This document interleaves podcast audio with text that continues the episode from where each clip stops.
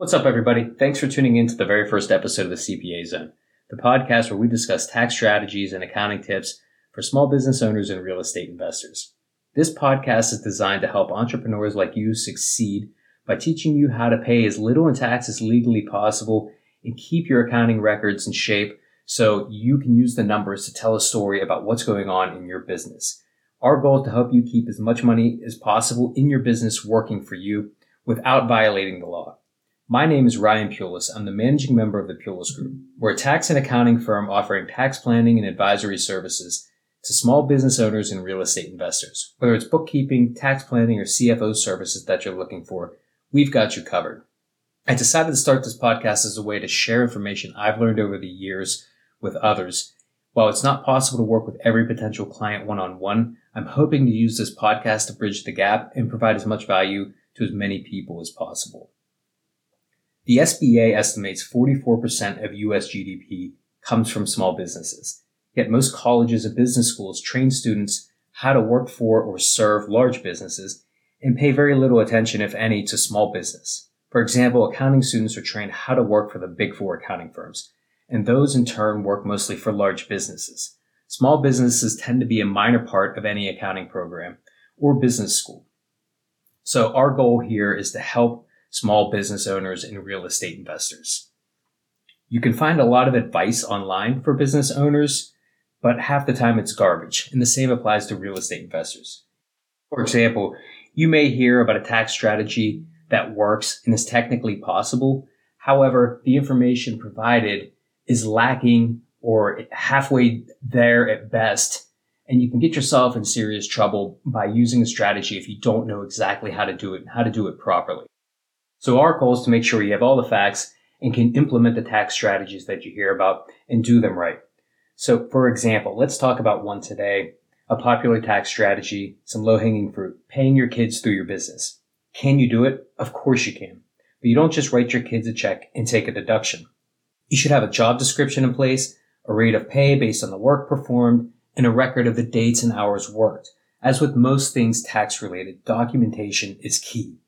So let's talk about how you pay your kids and how this tax strategy can benefit you. How this strategy works depends on your entity structure. So if you're set up as a sole proprietor, a single member LLC, or a husband wife partnership, that's going to give you the most bang for your buck when it comes to paying your kids. So when with one of those entity structures, you're not required to withhold payroll taxes when your kids are under 18. That's Social Security and Medicare tax. That also applies to the federal unemployment tax, FUTA. In these situations, single member LLC, sole prop, husband wife partnership, you simply pay your kids.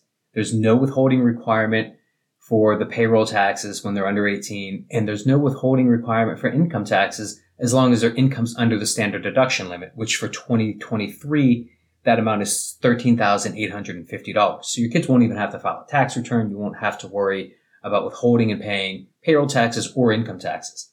Now, if you're structured as a C Corp or S Corporation, that changes a bit. You are responsible for withholding and paying the payroll taxes.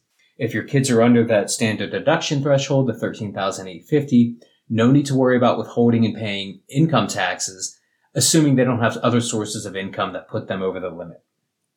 Now, at what age can you start paying your kids? The IRS court cases have allowed kids as young as seven to be hired in their parents' businesses. Some people may make the argument that you can hire very young children to act as models uh, for business marketing or some other purposes. You're taking pictures of kids. And maybe that works, but how much are you really going to be able to pay a baby or a toddler for a few pictures for marketing? You want to be careful. There's the old saying, pigs get fat, but hogs get slaughtered. So don't get too overzealous with any of these tax strategies and make sure you're following all the rules. We like to see kids around the age of seven or older. And the older they are, the more work they can do, the more types of work they can do. You can get them into the office, shred papers, do scanning, and really get some value out of the work they're doing and properly pay them and take those deductions. What you're doing when you pay your kid is you're shifting income out of your tax bracket into theirs. So if you're in the top tax bracket at 37% and you're paying your minor child to do some work, you're generally going to be paying them in a tax bracket that's taxed at 0% within that standard deduction. So That's taking income that would otherwise be taxed at 37% and treating it as taxable at 0%. And then you can also set your kids up with a Roth IRA. They have earned income now. They can fund a Roth, let that money grow tax free and help set them up for the future. So paying your kids is a really great strategy. You just want to make sure you're doing it right and understand the difference that in paying your kids and the tax deduction that's involved that's dependent on the entity structure. Again, S Corp, C Corp, you're going to have to withhold and pay payroll taxes with a sole proprietor, single member LLC, which is treated just, just like a sole proprietor for tax purposes, or a husband wife partnership. You don't have to worry about those payroll taxes as long as they're under 18. So that covers the basics of the tax strategy of paying your kids. In future episodes, we'll cover other various tax strategies. We'll discuss the pros and cons of different entity structures, talk about how to read financial statements, track KPIs, and so on. Each week, we're going to cover a topic that helps you grow your business while still trying to pay as little in tax as legally possible. Thank you for listening, and I hope you got some benefit out of this. Hit the like and subscribe button. And we're always taking on new clients. So if you'd like to work with us, check us out at our website at thepulicegroup.com forward slash contact. That's T H E P U L I C E G R O U P dot com forward slash contact. Thank you.